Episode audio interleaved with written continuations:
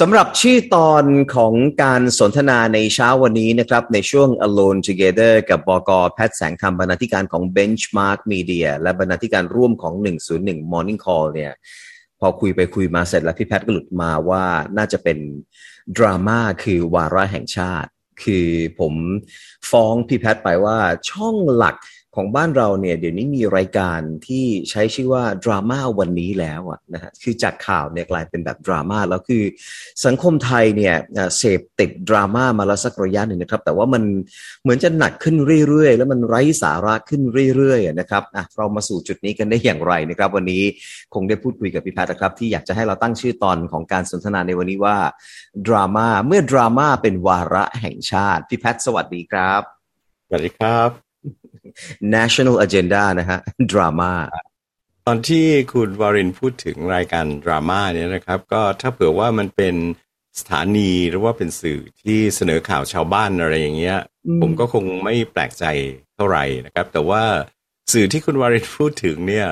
มันเป็นสื่อที่ประชาชนมองเห็นว่าเป็นสื่อที่จะเป็น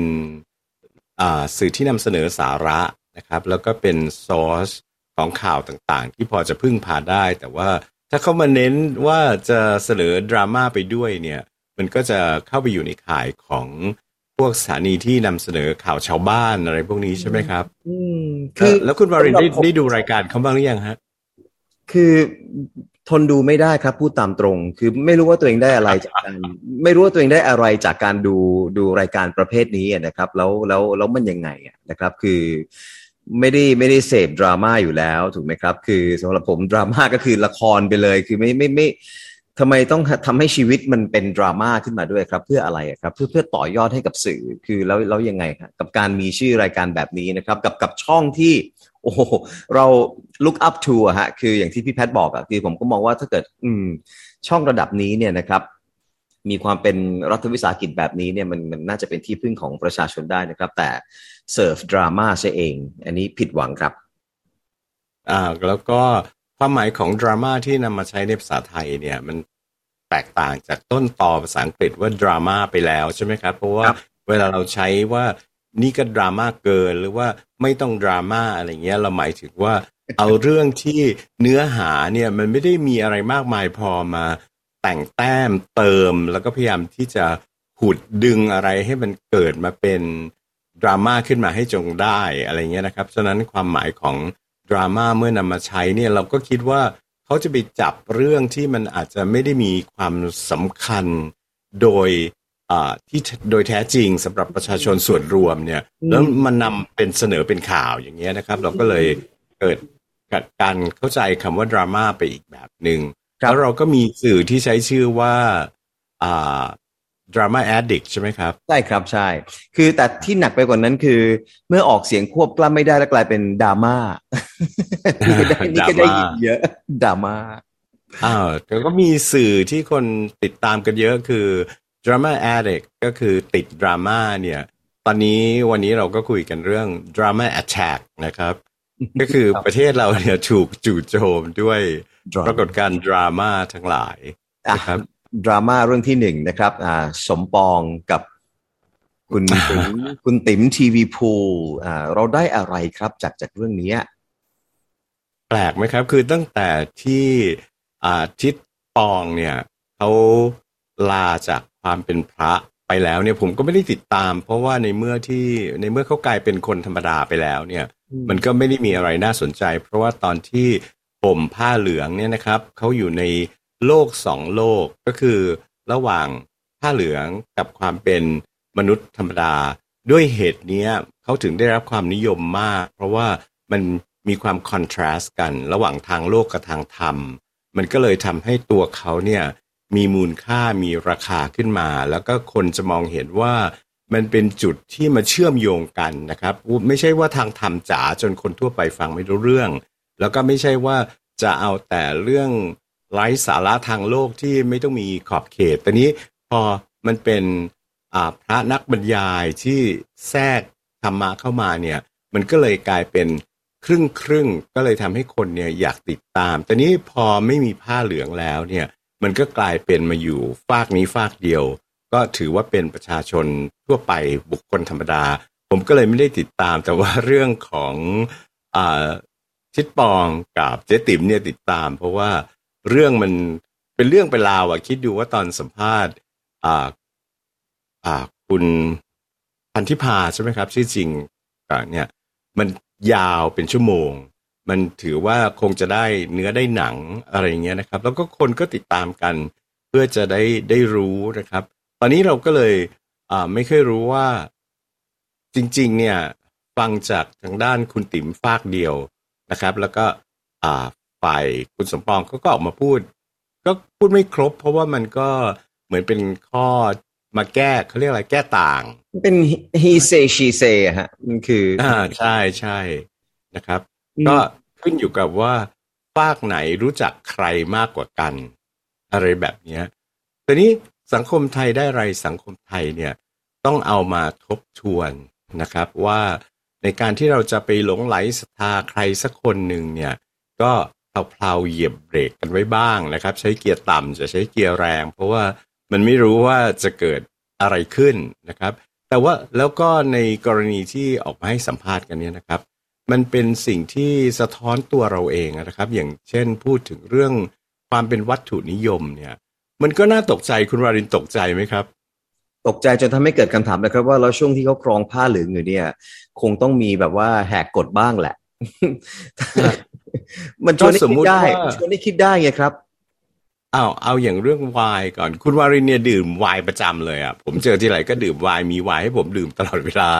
มาผมก็มีวายคุณวายมีคุณวารินมีวายเซลล่าหรือยังครับ ก็ไม่ถึงกับเซลล่าครับ มีแค่ตู้แช่เล็ก ๆ เล็กๆด้วยใช่ไหมไม่ใช่ตู้ใหญ่ใช่ไหมครับ อย่างเงี้ยเราก็เราก็ทำให้นึกว่าอ้าวตลอดว่าที่บวชมาเนี่ย ได้ฝึกปรืออ่า ต่อมลิ้นจนกลายเป็นอ่าเรียกอะไรอะคอนเซอร์ด้านวายนะครับสมาเลียหรืออะไร คือคือถ้า request request ตู้แช่วายได้เนี่ย คือแสดงว่าต้องต้องถึงระดับหนึ่งแล้วอะแสดงว่าอืมชวนให้คิดครับว่าแสดงว่าเอ๊ะที่ผ่านมาดื่มมาตลอดหรือเปล่าอ่าแต่เขาก็มาแก้ต่างว่าเขาไม่ได้ดื่มเขาดื่มไม่เป็นเขามาตั้งไว้มองดูเพลินๆอ๋อครับ อย่างเงี้ย อ้าวมันก็มันก็ยึดติดเหมือนกันใช่ไหมครับ เพราะว่าอาจจะมีความเข้าใจว่าวายเนี่ยเป็นเครื่องดื่มชั้นสูงมีระดับ ฉันก็ขอมีเอาไว้มองดูอะไรเงี้ยนะครับหรือว่าอย่างเรื่องที่ไปเลือกเสื้อผ้าที่เป็นแบรนด์หมดอะไรเงี้ย เราก็นึกถึงว่า โอ้โห ตลอดเวลาที่ผ่านมา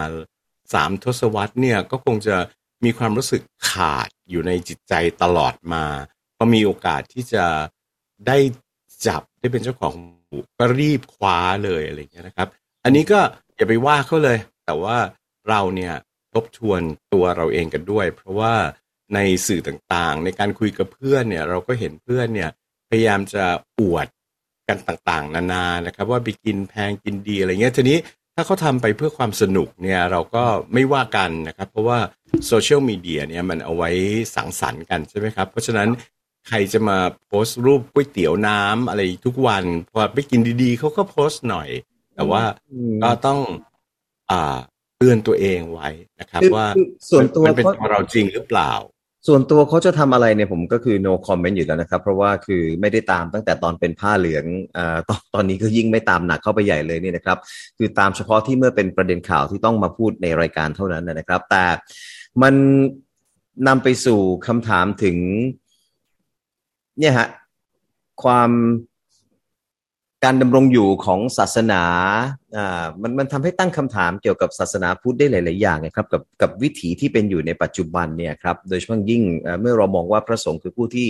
สืบทอดศาสนาครับ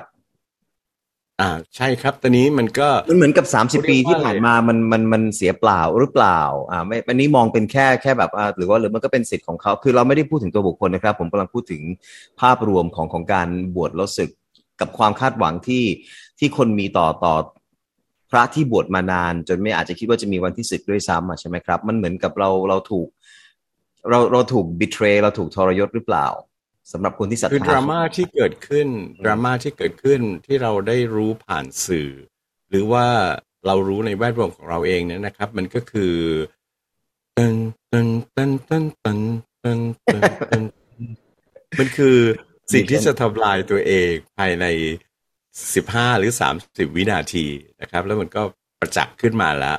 กับทิศทั้งสองคนเนี้ยนะว่าแล้วก็รวม ก็คือพฤติกรรมที่แสดงออกเนี่ยนะครับแม้กระทั่งคนที่สนับสนุนอยู่เนี่ยก็ยังตกใจแล้วก็บอกว่าทำไมเป็นผลิตภัณฑ์แบบไหนเนี่ยลายปรากฏไวจังเลยเนี่ยออกลายไวกว่าที่คิดนะครับ ยิ่งยิ่งกว่าโพลารอยอีกอะโพลารอยต้องถ่ายแล้วต้องเอามาสบัดสบัดรอให้ภาพขึ้น อันนี้มันแบบว่าลายปรากฏขึ้นมาไวเลยนะครับ ก็ไม่เป็นไรนะครับ ก็ดูเพื่อสลับกับเรื่องที่มัน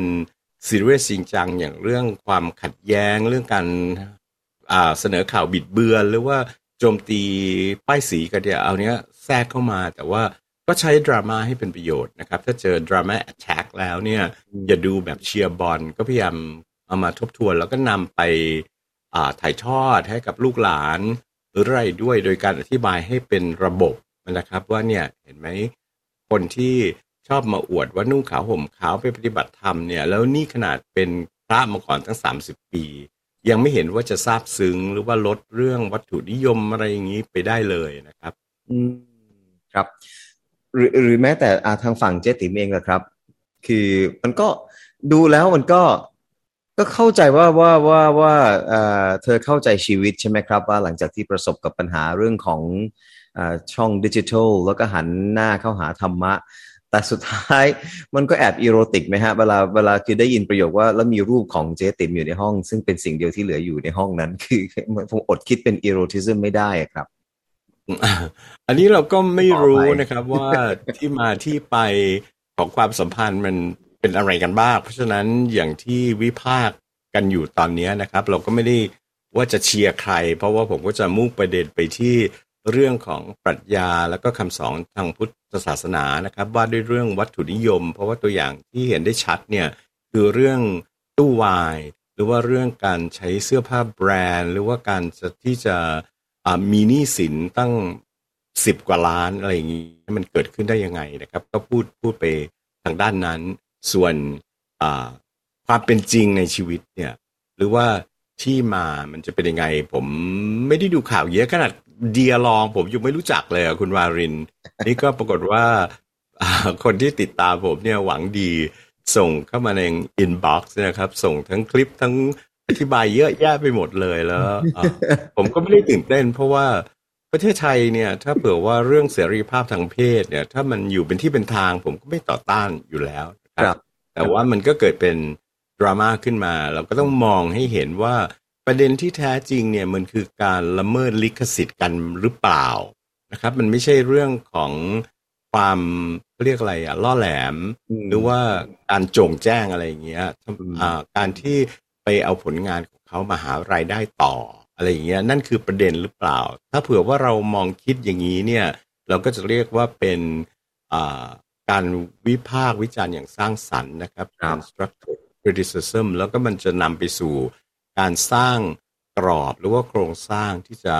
ช่วยเหลือให้สังคมมีระเบียบ แล้วก็เข้าใจว่าอะไรถูกต้องมากยิ่งขึ้นนะครับ เพราะสังคมมันก็จะต้องเปลี่ยนแปลงจริง ๆอะนะครับในแง่ของกฎหมายเกี่ยวกับเรื่องพนอกาฟีหรือว่าอะไรแบบแบบนี้นะครับ นี่ก็เป็นดราม่าจนได้เหมือนกัน คือคือการนำเสนอข่าวตอนนี้ที่ต้องเป็นดราม่าถึงจะได้รับ เรตติ้งได้รับกระแสนิยมได้รับจำนวนวิว หรือว่าผู้ชมเนี่ย มันจะนำสังคมไปสู่อะไรครับ มันเป็น journalism แบบไหนครับ นี่คือ dramatic journalism มันมันมันจะนำที่อื่นเป็นไหม หรือว่าไม่เป็นครับ หรือเป็นแต่เฉพาะที่ประเทศไทย มันแก้ไขใน generation นี้ไม่ได้อยู่แล้วนะครับ เมื่อเช้านี้ผมตื่นมาผมก็ตกใจ เพราะว่าใน Facebook เนี่ยมันเกิดกระแสของการ ไปที่ถ้ำแห่งหนึ่งในอำเภอมวกเหล็กเนี่ยนะครับ มีคนแห่กันไปเนี่ยเป็นชื่อของอธิบดีเวสุวรรณนะครับ ก็คือว่าด้วยท้าวเวสสุวรรณน่ะแล้วก็กลายเป็นถ้ำของ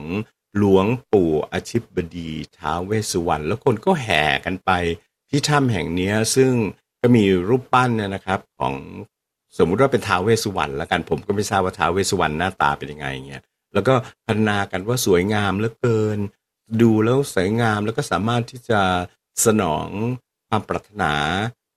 พรสิ่งที่เราอธิษฐานได้นะครับ แล้วก็มีขั้นตอนว่าจะต้องบนด้วยนู่นด้วยนี่อะไรเงี้ยนะครับโหคุณวารินคนเข้าไปขนาดเนี้ยมันคือมันสะท้อนถึงสิ่งที่เป็นคนไทยกลุ่มใหญ่ไม่ใช่กลุ่มเล็กครับเพราะฉะนั้นเนี่ยไอ้ปรากฏการณ์อย่างเงี้ยมันก็เชื่อมโยงไปกับเรื่องที่เป็นดราม่าครับเพราะว่าความเชื่ออย่างเงี้ยมันก็อยู่ มันเป็นสิ่งที่พิสูจน์ไม่ได้อะไม่ใช่ว่าไม่เชื่อแล้วอย่าลบหลู่แต่ว่าถ้าเผื่อว่าประชาชนไทยจำนวนไม่น้อยให้ความสำคัญกับสิ่งอย่างเงี้ย แน่นอนเขาก็ต้องนิยมดราม่าเพราะว่าดราม่าเนี่ยมันแพทย์กำลังจะบอกว่าสิ่งที่เกิดเกิดขึ้นอยู่มันก็สะท้อนพฤติกรรมคนไทยนั่นแหละ มันถึงได้ออกมาเป็นข่าวการทำข่าวการการนำเสนอข่าวแบบนี้ เพราะว่าถ้าเกิดนำเสนอ facts หรือว่านำเสนอสิ่งที่เป็นแบบ analysis อะไรเงี้ยคือไม่มีคนดู แน่นอน มันรับไม่ได้ มันต้องมันต้องใช้การคิดวิเคราะห์ มันทำให้เหนื่อย เพราะฉะนั้นเนี่ยรายการละครหลังข่าวเนี่ย แม้ว่าโควิดมาแล้วก็จะประสบปัญหาในเรื่อง production เพราะว่ามันมีขีดจำกัดเรื่องการระวัง ไม่ให้ติดเชื้ออะไรอย่างเงี้ยนะครับคุณเราจะเห็นว่ารายการละครเนี่ย ไม่เป็นข่าวว่าจะต้องดิ้นรนต่อสู้เลยในขณะที่สถานีข่าวเนี่ย ต้องต่อสู้กันมาตลอดนะครับเรตติ้งไม่มี อย่างรายการข่าวของคุณวารินเองทำมากี่ปีแล้วเนี่ยนะครับ รายการก็ยังต้องดิ้นรน หาวิธีที่จะเพิ่มเรตติ้งอะไรอย่างเงี้ย ในขณะที่รายการละครเขาฟันธงกันไปชัดๆเลยว่า เบอร์หนึ่งคือละครช่องนี้ เบอร์สองคือละครช่องนี้สปอนเซอร์เข้าปีละกี่สิบล้านร้อยล้านก็ว่าไปในขณะที่ช่องข่าวตลอดมาเนี่ย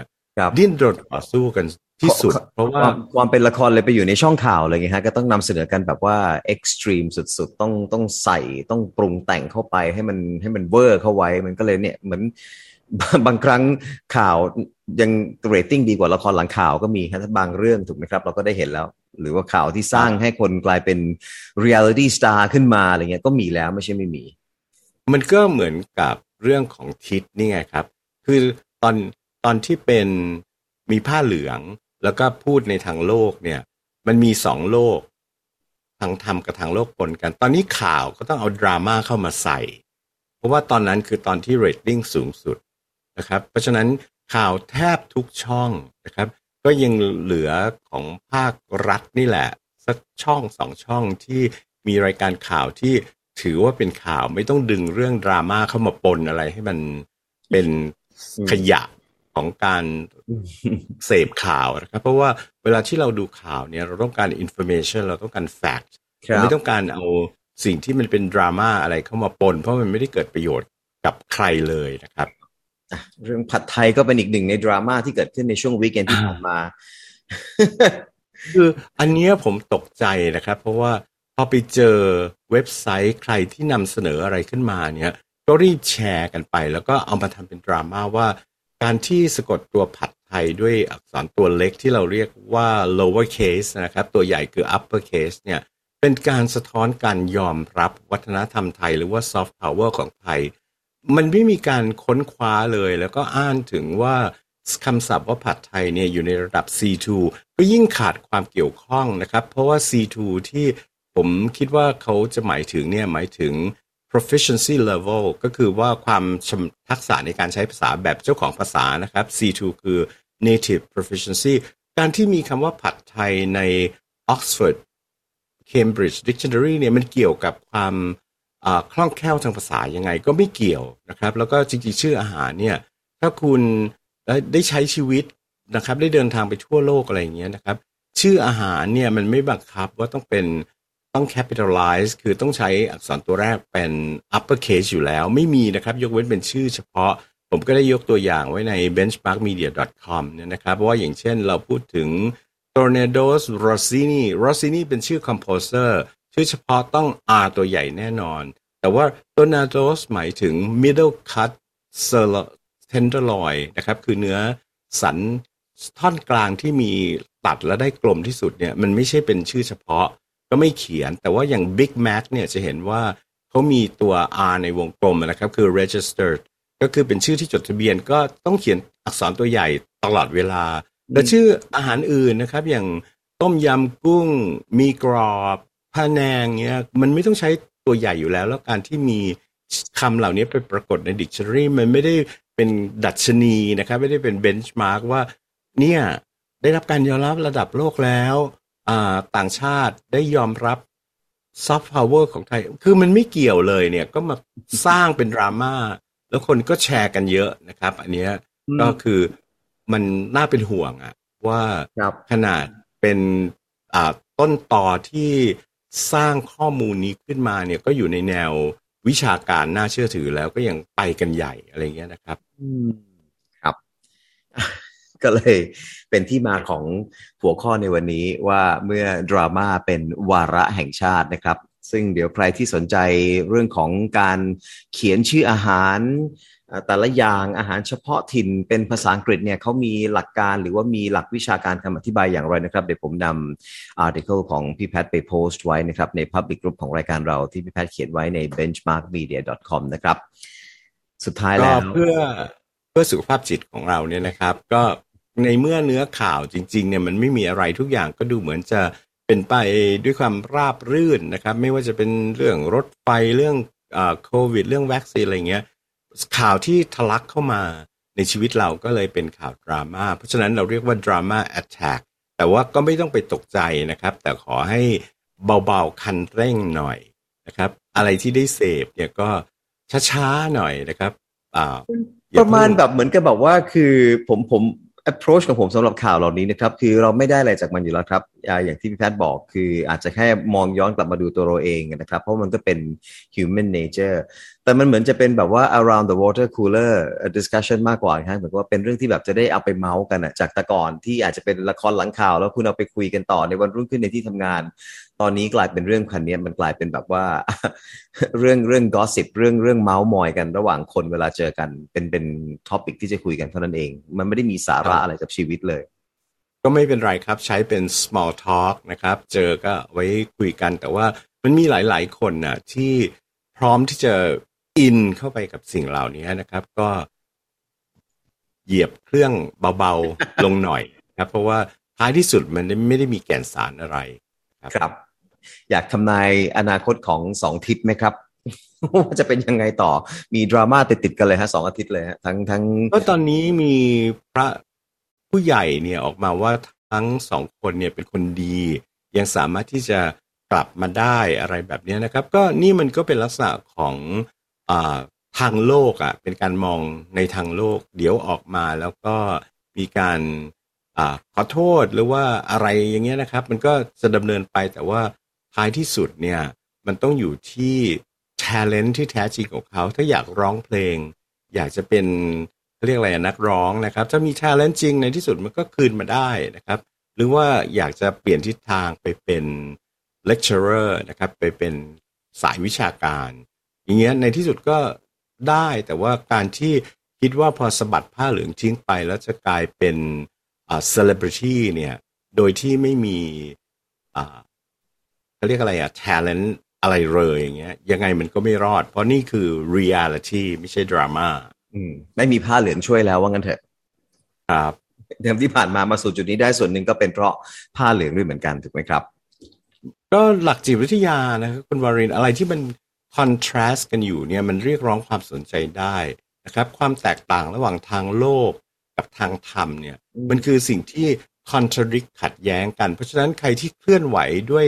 อ่า conflict เนี่ยมันก็จะได้รับความนิยมและนี่ก็คือเป็นหลักการในการสร้างภาพยนตร์หรือสร้างนิยายใช่ไหมครับ ต้องมี conflict ถ้าไม่มี conflict ก็เรื่องไม่น่าสนใจ ทีนี้เมื่อสละทางธรรมไปแล้วเนี่ยสละพระเหลืองแล้ว คอน FLICT ไม่เหลืออยู่แล้ว มันก็หายไปครับ เพราะฉะนั้นมันไม่มีทางที่จะสร้างความสนใจได้ ดังนั้นเนี่ยคนที่ดังอยู่แล้วเนี่ยพอเว้นระยะไปนานๆเขาก็ต้องทำอะไรสักอย่างหนึ่งให้มันเกิดคอน FLICT ขึ้นในตัวเขา เพื่อที่ความนิยมมันจะได้กลับคืนมาอืมครับคุณวารินก็ทำด้วยเนอะทำด้วย ไปไปไปพอรู้สึกว่าผู้ฟังผู้ชมเบื่อก็ทำอะไรที่ย้อนแย้งขัดแย้งมานะครับเรตติ้งจะขึ้น ได้เลยครับพี่แพทย์เป็นโจทย์ใหญ่เป็นการบ้านเป็นการบ้านช่วยกันคิดนะครับช่วยกันคิด วันนี้ขอบพระคุณพี่แพทย์มากเลยนะครับพี่แพทย์แสงธรรมบรรณาธิการของ Benchmark Media และบรรณาธิการร่วมของ 101 Morning Call นะครับ ผมวารินสัจเดลเราสองคนและทีมงานลาไปพร้อมกันเลยครับ พบกันใหม่วันพรุ่งนี้ตีห้าสวัสดีครับ ครับ